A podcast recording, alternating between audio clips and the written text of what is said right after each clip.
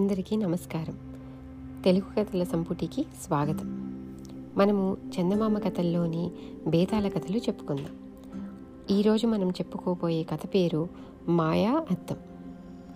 పట్టువదలిని విక్రమార్కుడు చెట్టు వద్దకు తిరిగి వెళ్ళి చెట్టుపై నుంచి శవాన్ని దించి భుజాన వేసుకొని ఎప్పటిలాగే శవంలోని బేతాళుడు, రాజా, అద్భుత శక్తుల వల్ల ఎంతో లాభం ఉంటుందని అందరూ అపోహపడతారు. కానీ ఒక్కొక్కసారి వాటి వల్ల తీరని నష్టం జరుగుతుంది. అందుకు నిదర్శనంగా నీకు వజ్రగిరి రాజైన అమరదీపుడి ఉదంతం చెబుతాను, శ్రమ తెలియకుండా విను అంటూ ఇలా చెప్పసాగాడు. వజ్రగిరి రాజు అమరదీపుడికి ఆదర్శ ప్రభువులాగా రాజ్యం చేసి అఖండ కీర్తి తెచ్చుకోవాలన్న ఆశ అయితే ఉండేది. కానీ అందుకు తగిన సామర్థ్యం కానీ శక్తియుక్తులు కానీ లేవు. అయినా అతను కనిపించిన ప్రతి సన్యాసికి తన ఆశయం చెప్పి అందుకు వారేమైనా సహాయపడగలరేమో అనుకునేవాడు. ఏ సన్యాసి కానీ యోగి కానీ అమరదీపుడికి ఎలాంటి సహాయము చేయలేకపోయారు. కానీ ఒకసారి ఎవరో సాధువు అమరదీపుణ్ణి చూడవచ్చి అతని సేవలు అందుకొని అతని ఆశయం విని ఒక అద్దాన్ని అతని చేతికి ఇచ్చి, రాజా, ఇది అద్భుత శక్తిగల అద్దం. ఇది నీ కింద పనిచేసే వాళ్ల మీద అద్భుతమైన నిఘా ఉంచుతుంది. ఇది వెయ్యి మంది వేగుల వాళ్ల పెట్టు. ఏ సమయంలో కానీ నీకు ఎవరి మీదైనా అనుమానం కలిగినట్టయితే వాళ్లను తలుచుకొని ఈ అద్దంలోకి చూశావంటే వాళ్ళు ఏమనుకుంటున్నది నీకు వెంటనే తెలిసిపోతుంది.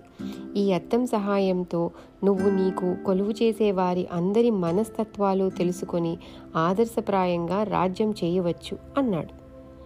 ఆ అద్దం సహాయంతో తాను ఆదర్శప్రాయుడైన రాజుగా చరిత్ర ప్రసిద్ధి సంపాదించవచ్చుననుకున్నాడు అమరదీపుడు. అతను ఆ అద్దాన్ని ఎవరికంటా పడకుండా ఒకచోట దాచి దానిమీద పూర్తిగా ఆధారపడి రాజ్యం చేయసాగాడు. ఇప్పుడు అతను తన బుద్ధిని ఉపయోగించడం మానేశాడు. మంత్రులను సలహా అడగడం మానేశాడు. లోగడ అతను కొందరిని పూర్తిగా నమ్మి వారి సలహాలను పాటించేవాడు. కానీ ఇప్పుడు అతను ఎవరినీ గుడ్డిగా నమ్మడం అవసరం లేదు. అందరి ఆలోచనలు అద్దం బయట పెట్టుతుంది. మంత్రులకు రాజుగారి ప్రవర్తనలో మార్పు కనపడింది.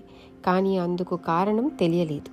రాజు ఏదో నిర్ణయాలు చేసి మంత్రులను అమలు చేయమనేవాడు. కానీ వాళ్ళ అభిప్రాయం అడిగేవాడు కాదు.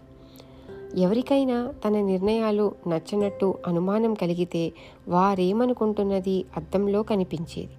అమరదీపుడికి తన ప్రధానమంత్రి అయిన విక్రమసేనుడి మీద అనుమానం కలిగింది.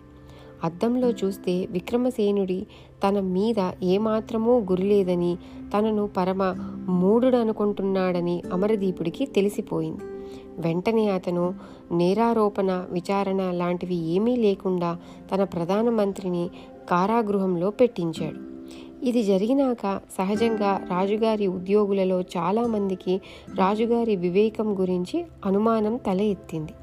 అందరూ రాజుగారి అనుమానానికి పాత్రులయ్యారు. అందరి ఆలోచనలు అద్దం చూపింది. రాజు అందరినీ చెరసాలలో పెట్టించాడు. ఈ పాటికి దేశంలో చాలా కలవరం ప్రారంభమయ్యింది. ప్రజలలో శాంతి నెలకొల్పే భారాన్ని సేనాపతికి అప్పగించాలనుకుని అమరదీపుడు ఎందుకైనా మంచిదని అతని గురించి అద్దం ఏమనుకుంటుందో అని చూశాడు. రాజుకు మతిపోయినట్టయింది.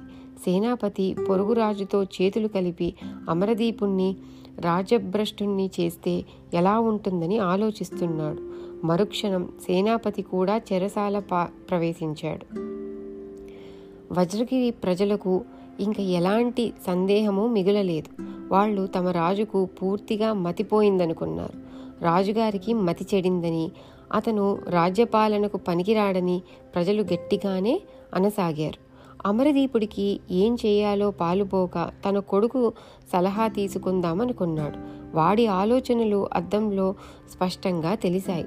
తన తండ్రిని ఎవరి చేతనైనా హత్య చేయించటమా, తానే చెరలో పెట్టించి రాజ్యాభిషేకం చేసుకోవటమా ఏది మేలని కాంతిదీపుడు తీవ్రంగా ఆలోచిస్తున్నాడు. తన కొడుకులో అలాంటి ఆలోచనలు రేపిన తాను ప్రజలను ఆదర్శ ప్రభువులాగా పరిపాలించటం కలలో వార్త. అమరదీపుడు తన కొడుకును పిలిచి, నాయనా, నాకు రాజ్యం చేయాలని లేదు. రేపు నీకు పట్టాభిషేకం చేసి నేను అడవులకు పోయి తపస్సు చేసుకుంటాను అని చెప్పి ఆ రోజే తన లోగడ కారాగృహంలో పెట్టిన ఉద్యోగులనందరినీ చెరవిడిపించాడు. మర్నాడు కాంతిదీపుడు రాజయ్యాడు. అమరదీపుడు మాయా అద్దాన్ని బద్దలు కొట్టి కాషాయ వస్త్రాలు ధరించి తపస్సు చేసుకునేటందుకు అడవులకు వెళ్ళిపోయాడు. ఈ పరిణామం చూసి వజ్రగిరిలో సంతోషించని వారు లేరు. బేతాళుడు ఈ కథ చెప్పి, రాజా, అంత అపూర్వమైన అద్దం అమరదీపుడికి ఎందుకు ఉపయోగపడలేకపోయింది? అది రాజు లోపమా, అద్దం లోపమా? తనకు ఉపయోగపడని అద్దం తన కొడుకుకైనా ఉపయోగపడుతుందేమో చూడకుండా రాజు తపస్సు చేసుకోబోతూ ఎందుకు పగలగొట్టాడు? తన కొడుకుకు దాని సహాయంతో ఆదర్శ ప్రభువులా రాజ్యం చేస్తాడేమోనన్న అసూయతోనా? ఈ అనుమానాలకు సమాధానాలు తెలిసి కూడా చెప్పకపోయావో నీ తల పగిలిపోతుంది అన్నాడు. దానికి విక్రమార్కుడు, ఆ అద్దంలో ఏ అద్భుత శక్తి ఉన్నప్పటికీ ఆదర్శప్రాయంగా రాజ్యపాలన చేసేటట్టు తోడ్పడే శక్తి మాత్రం లేదు. అది మనుషుల ఆలోచనలను తెలుపుతోంది. రాజు తనకు ఎవరి మీదైనా అనుమానం కలిగినప్పుడే అద్దంలో వారి ఆలోచనలు చూస్తాడు. సహజంగా అవి రాజుకు వ్యతిరేకంగానే ఉంటాయి. ఏ కారణమూ లేక రాజు ఎవరిని శంకించడు కదా.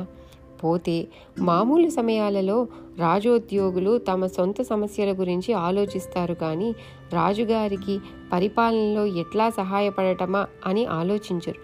ఆ అద్దం రాజోద్యోగుల శక్తి సామర్థ్యాలను గురించి చెప్పదు, చెప్పలేదు. రాజుకు నిజంగా ఉపయోగపడేవి తన కింది వాళ్ళ శక్తి సామర్థ్యాలు.